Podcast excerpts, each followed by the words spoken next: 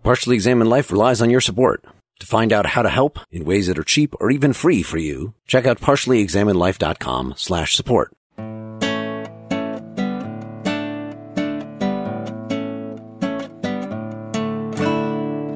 You're listening to The Partially Examined Life, a podcast by some guys who at one point said on doing philosophy for a living, but then thought better of it.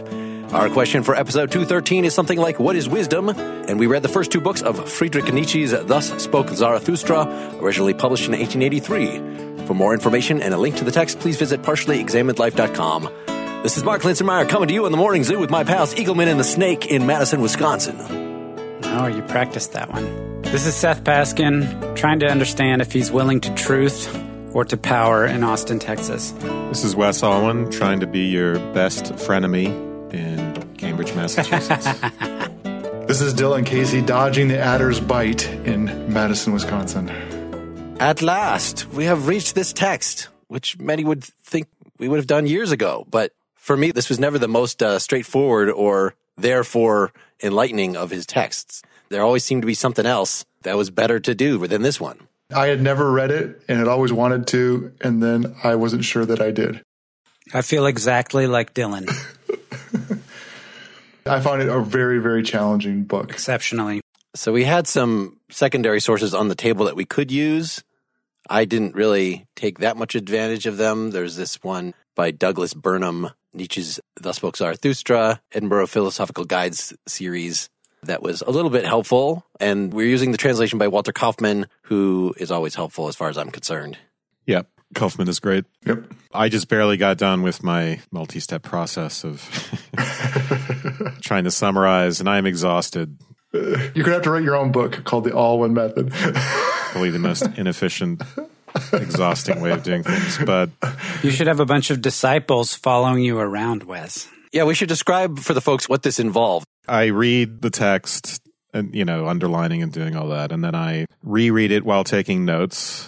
From my notes, I try to construct a summary in my own words, and then from that, I might try to construct higher-level summaries. I will say I have a lot of these for podcasts we've done going way, way back, and it's very, very useful when you want to review or when you want to use something for writing, but it's very, very inefficient. And I find it very good for actually achieving a certain level of comprehension. It's just very time-consuming. We should also mention that was Wes's birthday this weekend. Zarathustra gave you the gift of his wisdom.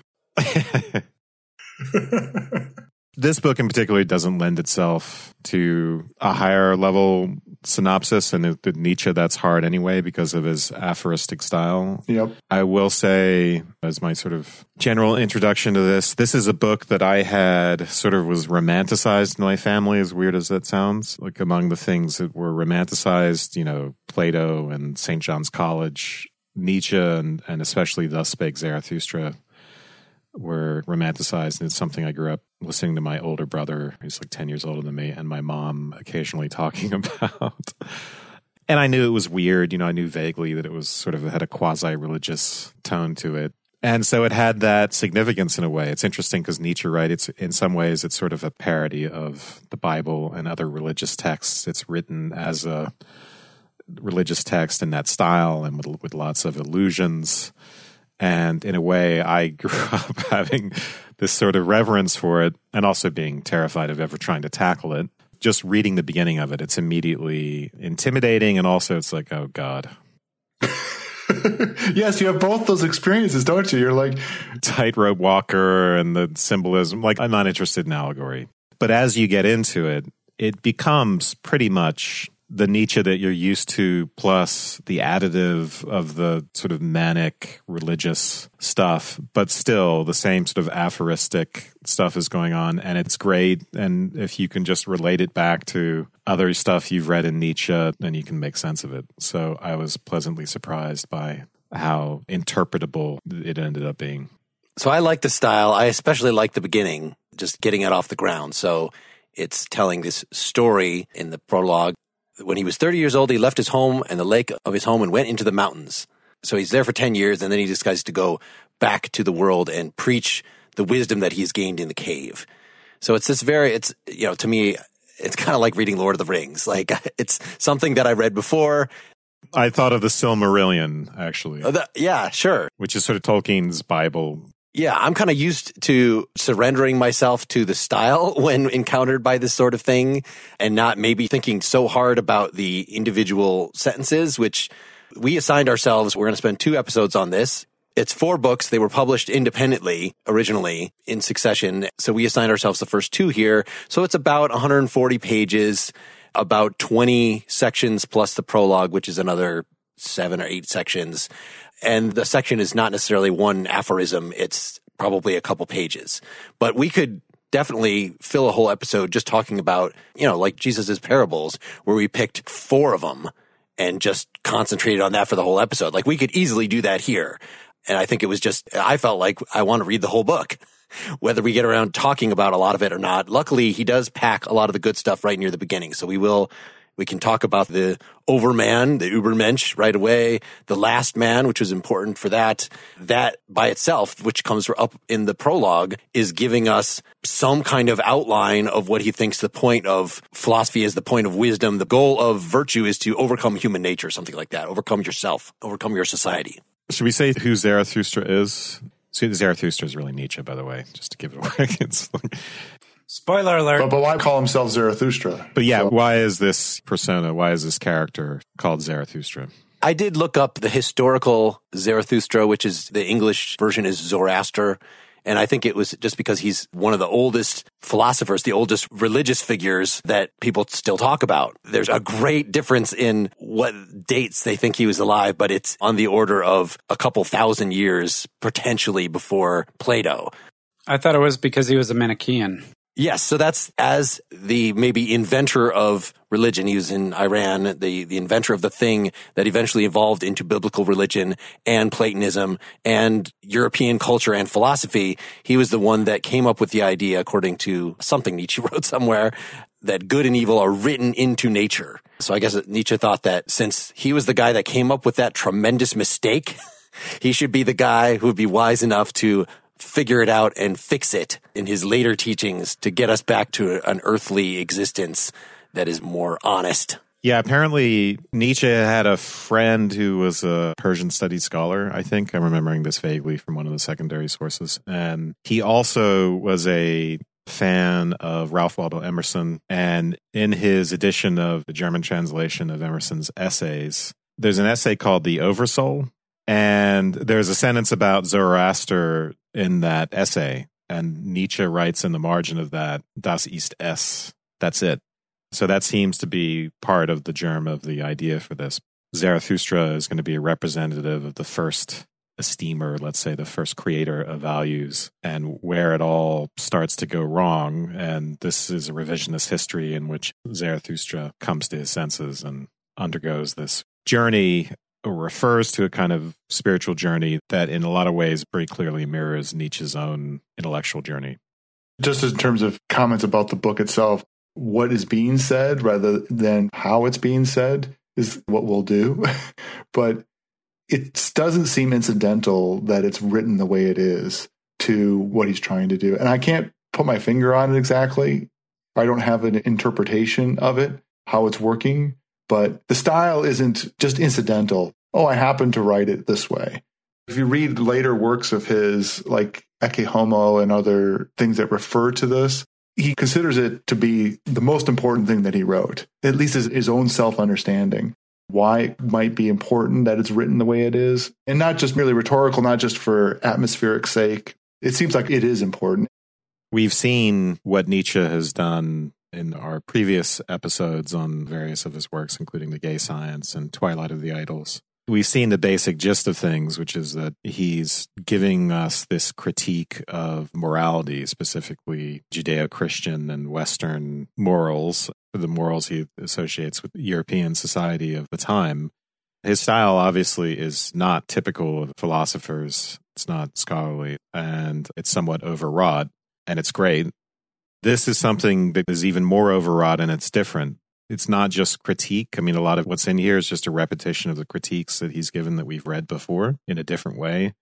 but there's also this positive element. And I think the critical thing here is traditionally the esteemers, the people who are the value creators, have been the priests, or it's been done culturally by way of religious texts. Or philosophers that become religified. The Platonists, right? I mean, yeah, the value creation is everywhere. It's not just in religion, but the paradigmatic, most powerful case is the case of the religious text, in the same way that he's taking Zarathustra as this proto-value creator, as the original. And so, yeah, it makes sense that if he's going to do a allegorical or fictional project, which he's advocating value creation, ultimately, it makes sense to do it as a religious text. In that act of value creation, there's something about it that doesn't admit of a treatise, both in rhetorical effect or in instantiation.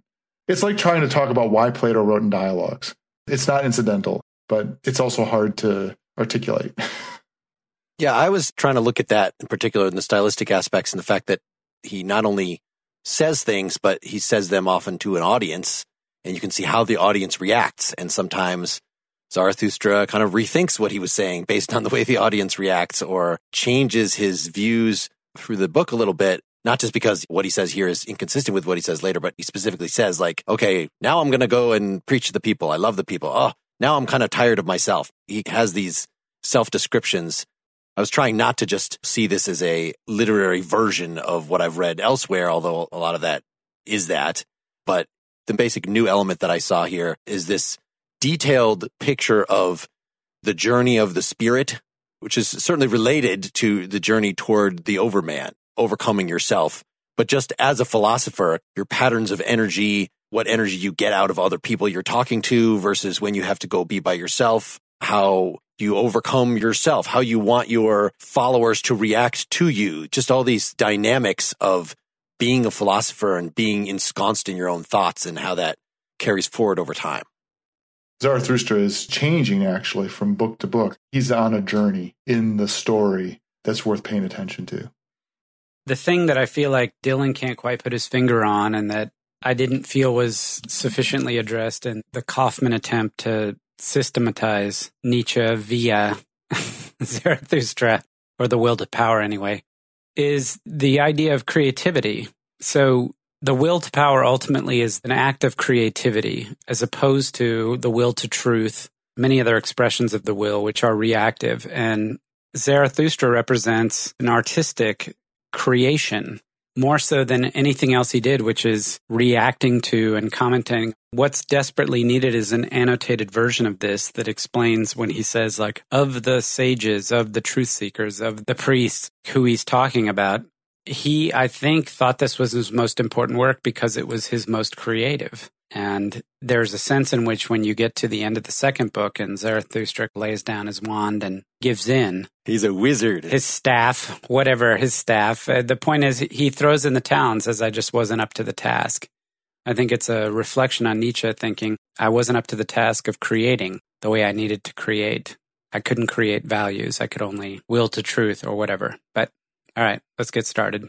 Should we start from the beginning? Yeah, I think it's important to keep in mind will to power means a lot of things because it's at the basis of everything for him psychologically. But the sense that he wants to endorse ultimately is one associated with what we saw in Twilight of the Idols as spiritualization of instinct, right? Not just to repress instincts, but to give them their due and to actually incorporate them into the spiritual, not to create this opposition between the spiritual and the instinctual or the bodily.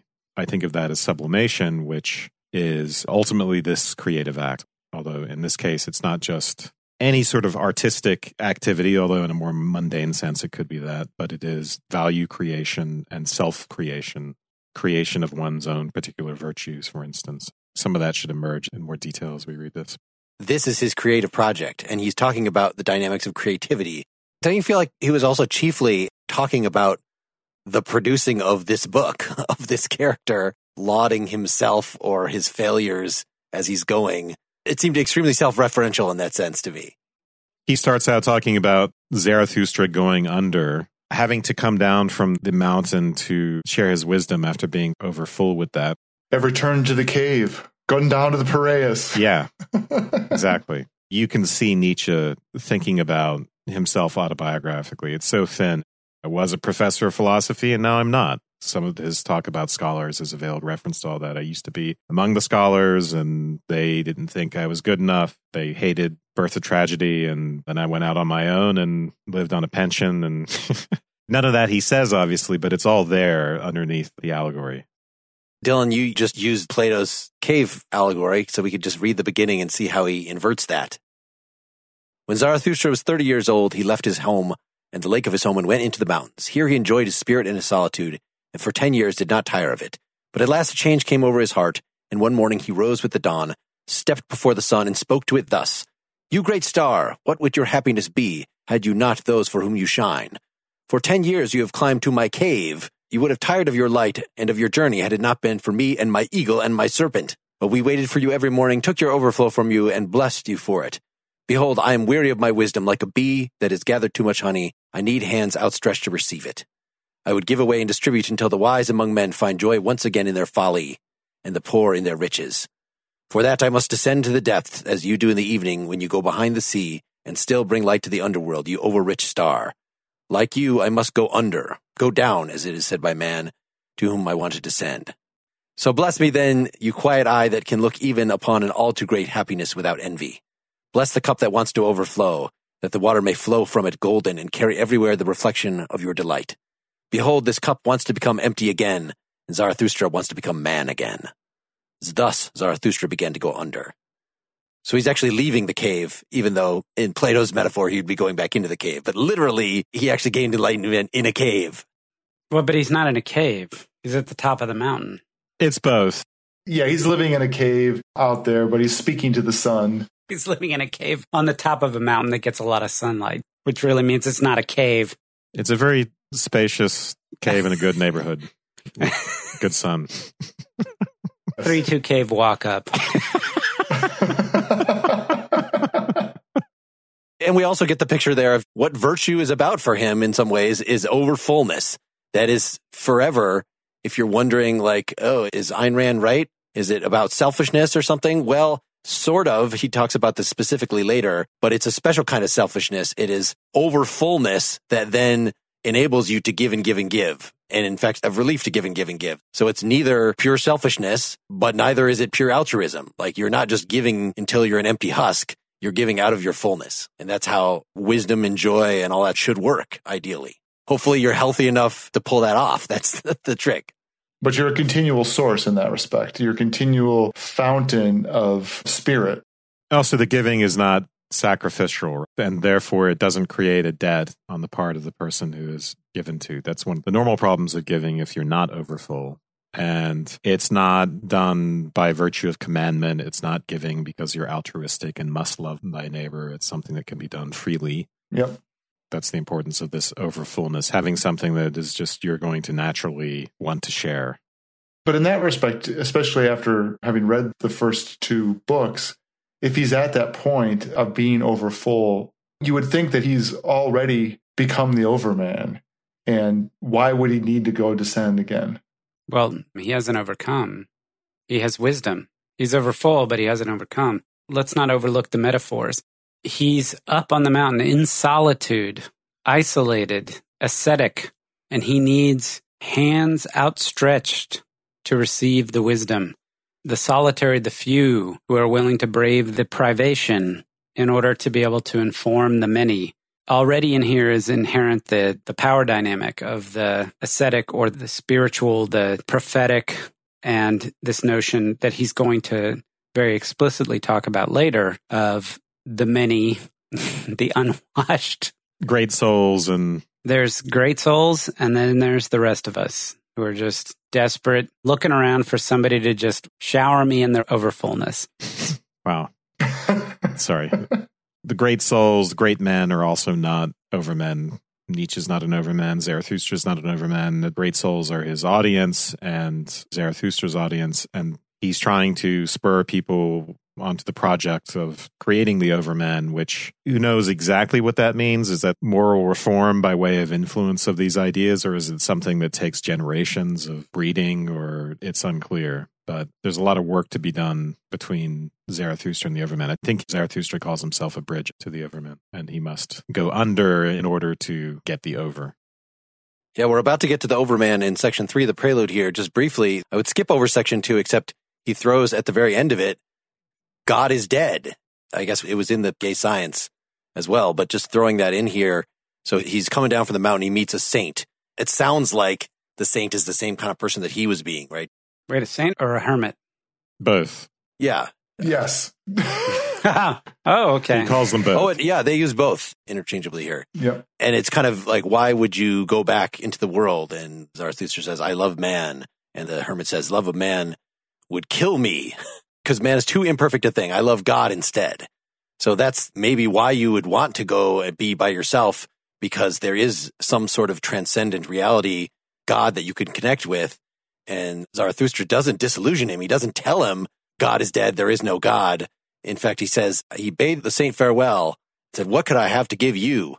Let me go quickly, lest I take something from you. So he's respecting that the saint is in his ascetic mode right now, and maybe that's all he's ever going to be. He's going to just be ascetic, communing with his God. But for somebody who realizes, who has heard that God is dead, you can't really do that forever. Like, that would be, in essence, embracing nihilism. That would be an escape from actual life. He wonders to himself, could it be possible this old saint in the forest has not yet heard anything of this? That God is dead? Maybe not a question mark at the end. Yeah, if God weren't dead, there'd be nothing for Zarathustra to do here. Yeah, and he's kind of wondering, how is it that he doesn't get this? Yeah, the saint is the foil here and is the status quo.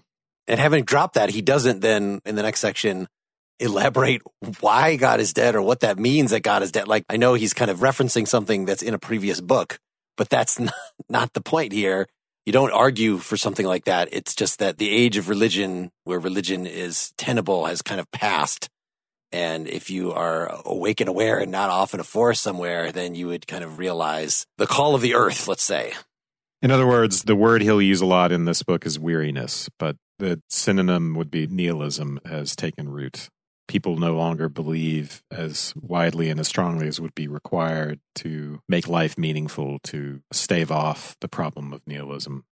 So in that way, it's a double badness, right? You have the badness of being a mere herd animal and following, right? But then you have the problem of nihilism when you're not creating that value yourself, but you're merely acting as a cow following around with it, that it becomes clear that as God dies, then you are faced with nihilism and nothing to replace it because you're not actually actively creating your own value. Well, I think there's also something even less abstruse at work at this. In that same section, he says, "And what is the saint doing in the forest?" asked Zarathustra. The saint answered, "I make songs and sing them. And when I make songs, I laugh, I cry, and I hum. Thus I praise God. With singing, crying, laughing, and humming, I praise the God who is my God. But what do you bring us as a gift?" Then Zarathustra, when he had heard these words, bade the saint farewell and said, "What could I have to give you? But let me go quickly, lest I take something from you." The idea that if God had not died, then the saint would not be in the forest. The saint would be bringing the good word to the people. Although he lionizes the aesthetic, and it's just one of the many things that's frustrating and infuriating about this text, he goes from one to the other in terms of his valuation of things. Sorry, were you trying to say aesthetic or ascetic? I'm just trying to understand. Is he lionizing the ascetic here, or is he lionizing the aesthetic, the singing? The ascetic. Okay. With a C. Sorry, did I misspeak? Yeah, but he does both, so yeah, it's worth...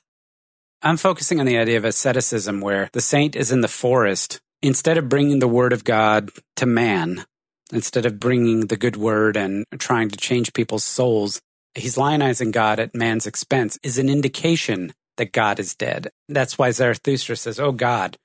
Sorry, that pun was not intended. It's like, oh man, I got to get out of here. Jesus, who is this guy? Yeah. I got to get out of here because... It's the Mel Brooks version of... Yeah. Stand-up philosopher. Somebody else want to read the Overman parts of Section 3 here? Okay. When Zarathustra came into the next town, which lies on the edge of the forest, he found many people gathered together in the marketplace, for it had been promised that there would be a tightrope walker. And Zarathustra spoke thus to the people, "I teach you the Overman. Man is something that shall be overcome. What have you done to overcome him? All beings so far have created something beyond themselves. And do you want to be the ebb of this great flood and even go back to the beasts rather than overcome men? What is the ape to man? A laughing stock or a painful embarrassment? And man shall be just that for the overman, a laughing stock or a painful embarrassment. The next sentence is great. Keep going a little more. All right. You have made your way from worm to man, and much in you is still worm. Once you were apes, and even now, too, man is more ape than any ape. Behold, I teach you the overman. The overman is the meaning of the earth. Let your will say, the overman shall be the meaning of the earth. I beseech you, my brothers, remain faithful to the earth, and do not believe those who speak to you of otherworldly hopes. This is the kind of stuff, right, we're used to seeing in Nietzsche. He's giving a critique of Christian and other sorts of values that laud a heaven or a thing in itself, this unknown thing that is not of this world, and the earth will be representative of the empirical and of the self, in a more embodied sense, and the instinctual, and so on and so on. And then down a little bit, once the sin against God was the greatest sin, but God died, and these sinners died with him. To sin against the earth is now the most dreadful thing, and to esteem the entrails of the unknowable higher than the meaning of the earth. Again, the whole metaphysical apparatus that comes with religion and philosophy and associated systems of value, things in themselves, God, substantial souls, these things that are not objects of empirical experience, but become the objects of esteem for the religious and philosophical. That now is the sin for Zarathustra. I like, again, how he just throws in, oh, but God died and these sinners died with it. And then he doesn't bring this up anymore. And this was making me remember, so I just pulled up the quote. I'm not going to read the whole thing, but in The Gay Science, where it's the madman, this is like he's figuring out the style he's going to use in Zarathustra in this one little part of The Gay Science. There's a madman who lit a lantern in the bright morning hours and ran to the marketplace and cried incessantly, I seek God. People ask, is he got lost? Did he lose his way like a child? Is he hiding? Is he afraid of us? And the madman says, whither is God? He cried, I will tell you, we have killed him, you and I. All of us are his murderers. And goes on, you know, how did we do this? So there's another 4 paragraphs there that kind of explain what this is about. It just seems weird in a literary form that he's just kind of assuming that you already read Gay Science and can unpack this already. He tells you later that you have to have read all of his books carefully in order to understand them. In Ecce Homo, he says, what's the problem? Just, you know, read all my other stuff, then read Zarathustra. Appropriately, carefully, and putting all the time. Yep. So, yeah, it's shocking enough when you read it in The Gay Science, but if this was your introduction to Nietzsche, and it's just, oh yeah, God's dead. Hadn't you heard God's dead? Okay, let's move on. I can imagine that would be unsatisfying to someone who actually cares about the topic, who is a stake in God not being dead, let's say. I have to put myself a little bit purposefully in the time to feel something like the strength of it, or maybe put myself in a different kind of community where saying that God is dead and, you know, writing those words down would, by some significant numbers of people, be considered blasphemous in a way that would significantly rile them up. Have we gotten the point of section 3 here? Oh, this wretched contentment. So he's kind of already getting to the last man idea. He doesn't, I don't think he used that word quite yet. At the bottom of page 13 here. The hour when you say, what matters my happiness? Is it poverty and filth and wretched contentment? But my happiness ought to justify existence itself. It's a catalog.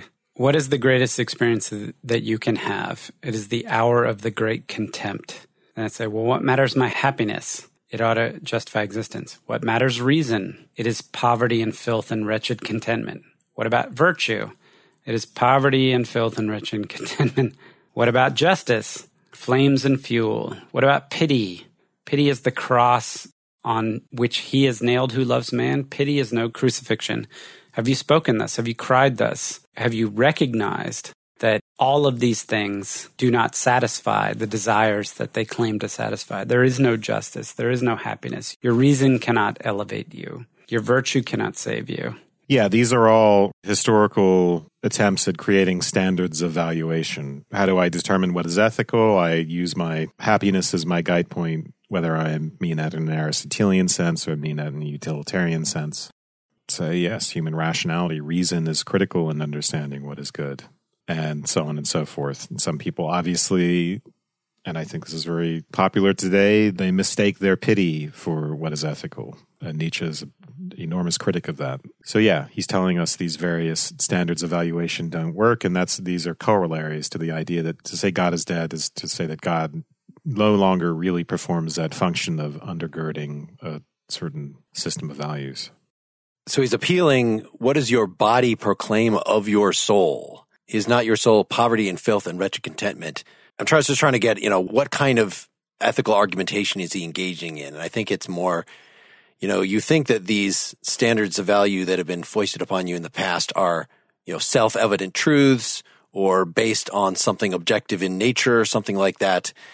And if you really look on what you really want, what your body proclaims of your soul, the greatest experience you can have is the contempt for these things. I'm seeing this as the hour of your contempt. It's not necessarily that I want you to just reject all these things and say, screw happiness, screw reason. Like, no, these will all end up actually being goods. It's just they're not the unconditional goods that you might have thought they are. They're not categorical imperatives. They are hypothetical imperatives. And because there is ought distinction, what you want is not necessitated by the state of the universe, then you can experience an hour of great contempt. And that is one of the ways you can overcome these past virtues, in quotes, to think for yourself more thoroughly and think from your body. We know that there is a standard of valuation that he endorses, and we saw this in various texts, including the Twilight of the Idols, and that is life. Life is the thing, and that includes the body and instinct. Ultimately, that is the value creator, and we can only buck that trend for so long, which is what something like Christianity tries to do. Ultimately, it contains the seeds of nihilism, even though it's a solution to nihilism. It's a temporary one because it never truly overcomes it. It's sort of predicated upon it. He says earlier in the same section, beware, do not believe those who speak to you of otherworldly hopes. Despisers of life are they. And then what you get is, okay, what have the despisers of life offered you? Oh, happiness. Happiness is your greatest value. Reason is the path. Virtue, justice, pity. All of these things are otherworldly, and they're presented by people who despise life, who despise the body, the embodied experience of life that Zarathustra is ultimately trying to promote. I don't know if you remember from Twilight of the Idols where he says happiness equals instinct. He's being critical of happiness and reason and virtue as these things which are basically anti-instinct, as basically these horrible repressions of the instinctual, which is something he associates with life. This makes me think of Dr. Ian Malcolm in Jurassic Park, Jeff Goldblum's character. Life will find a way. Life will find a way. He can't be universally saying virtue is bad or something like that. It's virtue as foisted upon you by these despisers of life. Like, he's going to want to use the term virtue. Yeah. He's going to want to use the term happiness, just like what you just quoted there, Wes, that happiness can equal what the body wants, basically. But what has been described by the utilitarian, for instance, might not ultimately be the thing that upon deeper reflection you will find that you want. And I would say even life itself, just to look forward, I had a lot of trouble with these songs in Book 2. And there's one called The Dancing Song. It's number 7 in Book 2. So there's 108 pages in, which he's talking about what is life. And he's singing to life. Deeply I love life, and verily, most of all, when I hate life. Life is telling him, you will, you want, you love. That is the only reason why you praise life. I bring this up now because this notion of the overman and the moment of contempt, this is something that I got out of this text that I did not see as clearly in other Nietzsche texts, that really any standard, even the standard of life itself, like this is kind of his, is not really a bedrock. Like, you can't become a health nut or something based on this. I don't know. That's why virtue becomes so individualized for Nietzsche, because there's a lot of parts where he says you have to risk life. Like, that's part of it. If you really loved life so much, it doesn't seem like you would risk it. Some places where he makes it clear that the pursuit of health by itself, like if you become a health nut, if you diet and exercise all the time, this is, I think we discussed in our Gay Science episode, that would not necessarily be pursuit of life in the way he has in mind. It's a very slippery thing, this life. So this idea of despising life, he loves life, most of all when he hates life. So, right, life is reproductive. or it's a becoming, and there's always that element of destruction and incorporation and will to power and domination. That's what life is. And so to hate it, to want to overcome some previous form of life is really just what it means to love it, which is to say to procreate. You destroy in order to create. I'm not so certain that life isn't still a bedrock in this for Nietzsche, but maybe it's just a matter of what we mean by life ultimately. You could say the word virtue, you know, that here he's saying reject virtue, but of course he's a virtue ethicist. And so in specific places he could say hate life is a good thing, even though, you know, 99% of the time he says hating life is the definition of vice. But if you identify life as a particular mode of life and overcoming means overcoming that mode of life, then, well, in that sense, you've changed the definition of life for that context. Well, hating life there is context dependent. You know, hating life for the ascetic or the priest is not the same as what he means by hating life there. It's hating life in the good sense of hating life. You have to hold in the idea of life with living as an activity. When we were using words like becoming or overcoming, of progression, of growing, and Wes said procreating, you have to hold that in when you say life is the bedrock, is the value creator. When you have saying someone like a health nut, they're not having life be an activity in that respect. They're making it precious in a way that denies it its activity. Put it in a gilded cage kind of thing. He will say that despisers of the body despise it out of too much respect for the body. The idea is that the despising of the body, that valuation actually ultimately comes from the body, as everything comes from the body. And so paradoxically, it's a sign of respect for the body, but too much respect in the sense that it collapses back into the body. It doesn't go higher, to use a metaphor that he often uses. It doesn't create beyond itself. And if you don't create beyond yourself, you want to go under. Mark mentioned virtue ethics, but there's a sense of the capability of becoming more than you were before. This is sort of a trivial example, but of just training, right? You're hating life in the sense that it's a struggle to be at your limit, to be pushing as hard as you can in whatever activity you're doing. But it's only out of that straining that you actually become more than you were before. The next two sections here in the prologue are going to lay that out. On section 4, this is like his version of, well, Burnham, secondary source is saying, this is his version of the Sermon on the Mount. It's a list of, I love those who blah, blah, blah. I love him who makes his virtue his addiction. I love him who does not want to have too many virtues. I love him whose soul squanders itself. Blessed are the cheesemakers. But set it up at the beginning, this idea, because we said earlier that Zarathustra was in between as well. So Zarathustra, however, beheld the people and was amazed, and he spoke thus, man is a rope tied between beast and overman, a rope over an abyss, a dangerous across, a dangerous on the way, a dangerous looking back, a dangerous shuddering and stopping. What is great in man is that he is a bridge and not an end. What can be loved in man is that he is an overture and a going under. And it seems like this list is not outlining what the Übermensch is. It's outlining people who are making some step in the right direction. I love those who do not know how to live except by going under, for they are those who cross over. I love the great despisers because they are the great reverers and arrows of longing for the other shore. Everywhere else in here, he does not like despisers. Being a despiser of life is, again, one of the chief errors here. But if you're a despiser, that means at least there's some form of life that you are pushing forward and overcoming or wanting to overcome. And maybe the error is that you then just stay a despiser, that you need to get moving. You need to have the hour of your despising and then get past it. Do we have an idea of what going under? I was just going to ask that. What do we think that going under is so far? Yeah, he talks about a lot about sacrifice in here. I love him whose soul squanders itself, who wants no thanks and returns none, for he always gives away and does not want to preserve himself. It says at the very beginning that he's up in his mountain and he decides, I need to give my wisdom to the people, and he goes under. It's somehow giving out of your fullness, lowering yourself to actual social interaction. It seems like it's an abstraction of a bunch of different things count as going under. Like, that's one of them, but what do you think? I think, you know, everything you said is right. I feel like I still don't fully grasp all of the connotations. There's something about the sacrifice of the current iteration of humanity and on behalf of the next iteration. The one thing about having a set of Judeo-Christian values or being a serious philosophical scholar or something like that, you have something that gives meaning to your life and you cling to that.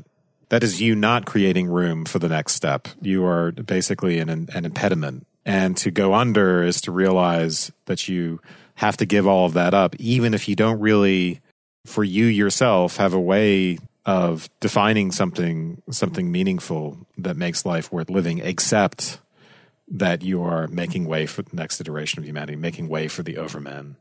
The overman becomes the meaning of life, so to speak, not God, not this or that. And in that sense, you sacrifice yourself. You can't get the same sort of satisfaction from the idea of the overman, I think, that you would get from, or wretched contentment, as he calls it, that you would get from religion or something more static like that. Trying to get back to my kind of intro point, that it's because those things are given to you. You're not creating something for yourself.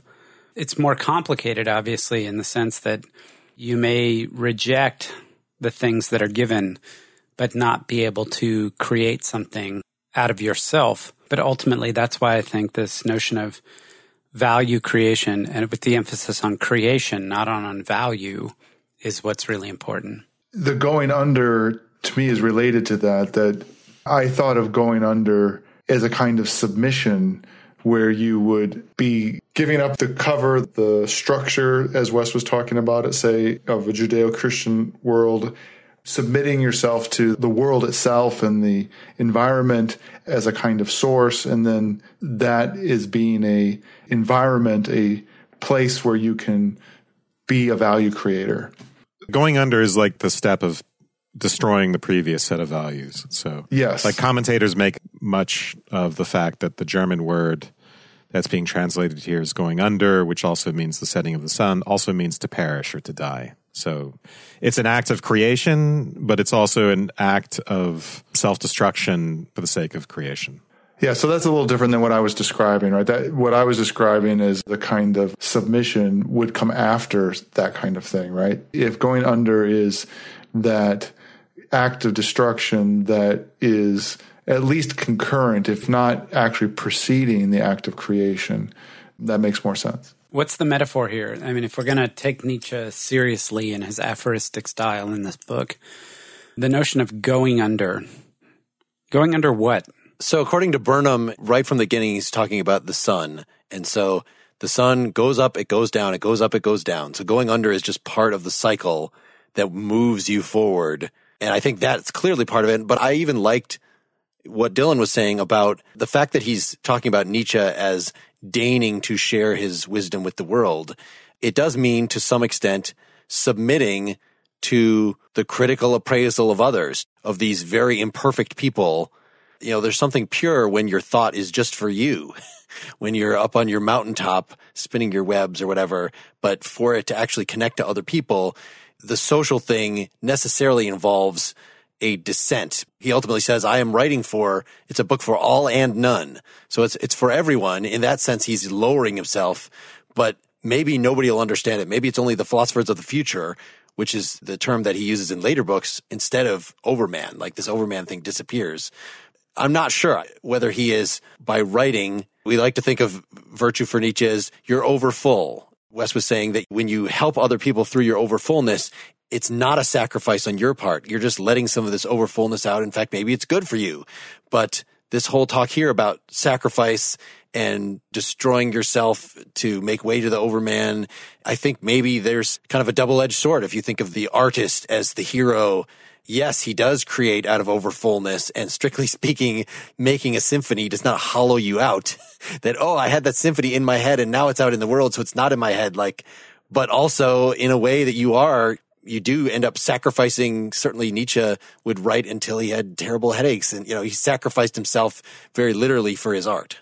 I would think about Zarathustra's parallel role to Nietzsche, who's trying to communicate with people, right? And like Zarathustra is being rejected and ignored at this point, and only becomes famous, you know, right after he goes insane.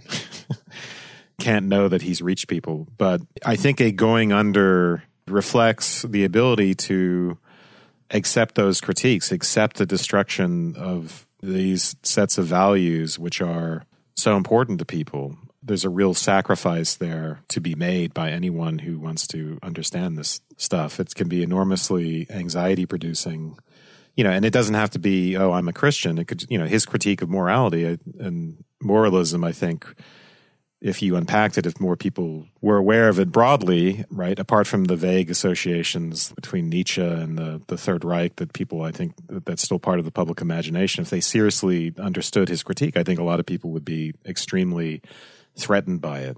The ability to go under, the ability to accept the destruction of the old standards of value in making way for the new standards. Let's get section 5 here. This is he gets the last man. A really important concept right here, still in the prologue. So page 17. Let me then address their pride. Let me speak to them of what is most contemptible, but that is the last man. And thus Zarathustra spoke to the people. The time has come for man to set himself a goal. The time has come for man to plant the seed of his highest hope. His soil is still rich enough, but one day this soil will be poor and domesticated, and no tall tree will be able to grow in it. Alas, the time is coming when man will no longer shoot the arrow of his longing beyond man, and the string of his bow will have forgotten how to whir. I say unto you, one must still have chaos in oneself to be able to give birth to a dancing star. I say unto you, you still have chaos in yourselves. Alas, the time is coming when man will no longer give birth to a star. Alas, the time of the most despicable man is coming. He that is no longer able to despise himself. Behold, I show you the last man. One of the things he seems to emphasize in this section, this inability to be able to despise oneself. At some point he says the last man, right, is proud because of education. And he talks about their mockery, their derision, their cleverness, the idea that they know everything, their desire to make everything small. I associate this with people who are sort of proudly cynical, proudly nihilistic, and treat the crisis of nihilism as if it were nothing, and secretly, covertly, right, they have their own ways of dealing with it and their own sets of values that Nietzsche will critique as well, right? So someone might retreat into atheism or into scientism and make those sorts of things their gods in some sense and reassure themselves of all that stuff. So they're no longer in that sort of Christian state of self-despising, but they're complacent. And they don't take the crisis of nihilism seriously. They wouldn't understand Nietzsche's project of saying, oh, shit, we have to do something about this. Yeah, this really fills out, you know, when we first read Genealogy of Morals. And of course, we understand that the goal is not to be the master, but it still sounds like the master is mostly right as compared to the slave morality, that the master is strong and healthy. There's a naturalness about what he values. And the slave, the currently dominant morality, has inverted that naturalness and has become despisers of life. And then we qualify that and say, well, of course, we're not advocating going back to being a master because the master is basically dumb and unreflective. Like, we want to incorporate into this artistic Socrates, into this what the next step is, something that takes the good parts of both sides. But still, the picture that I get of what a virtuous person is out of that is still something that is pretty healthy and stable, which kind of runs against what I was just saying before about what going under might involve, about sacrificing yourself and being the kind of crazily sick artistic creator that Nietzsche himself was. So contrasting the last man, the complacency in any form, you know, as soon as you stop self-overcoming, then that's bad. Whether you are the slave morality that is triumphant, which I think is what this last man thing is describing literally, or even if it's kind of the version of the master morality that has become triumphant and we are so self-satisfied with ourselves. None of that would be having internal chaos. Yeah, I don't think it's either. Let's go back to the idea that these people have despised life by presenting these things which supposedly transcend or overcome. They're devaluing the suffering of life, the experience of life.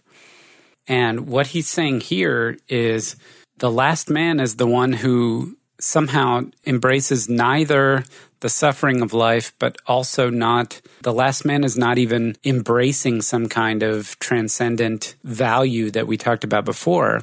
And there's no striving. No. We have invented happiness, says the last man, and they blink. They have left the regions where it was hard to live, for one needs warmth.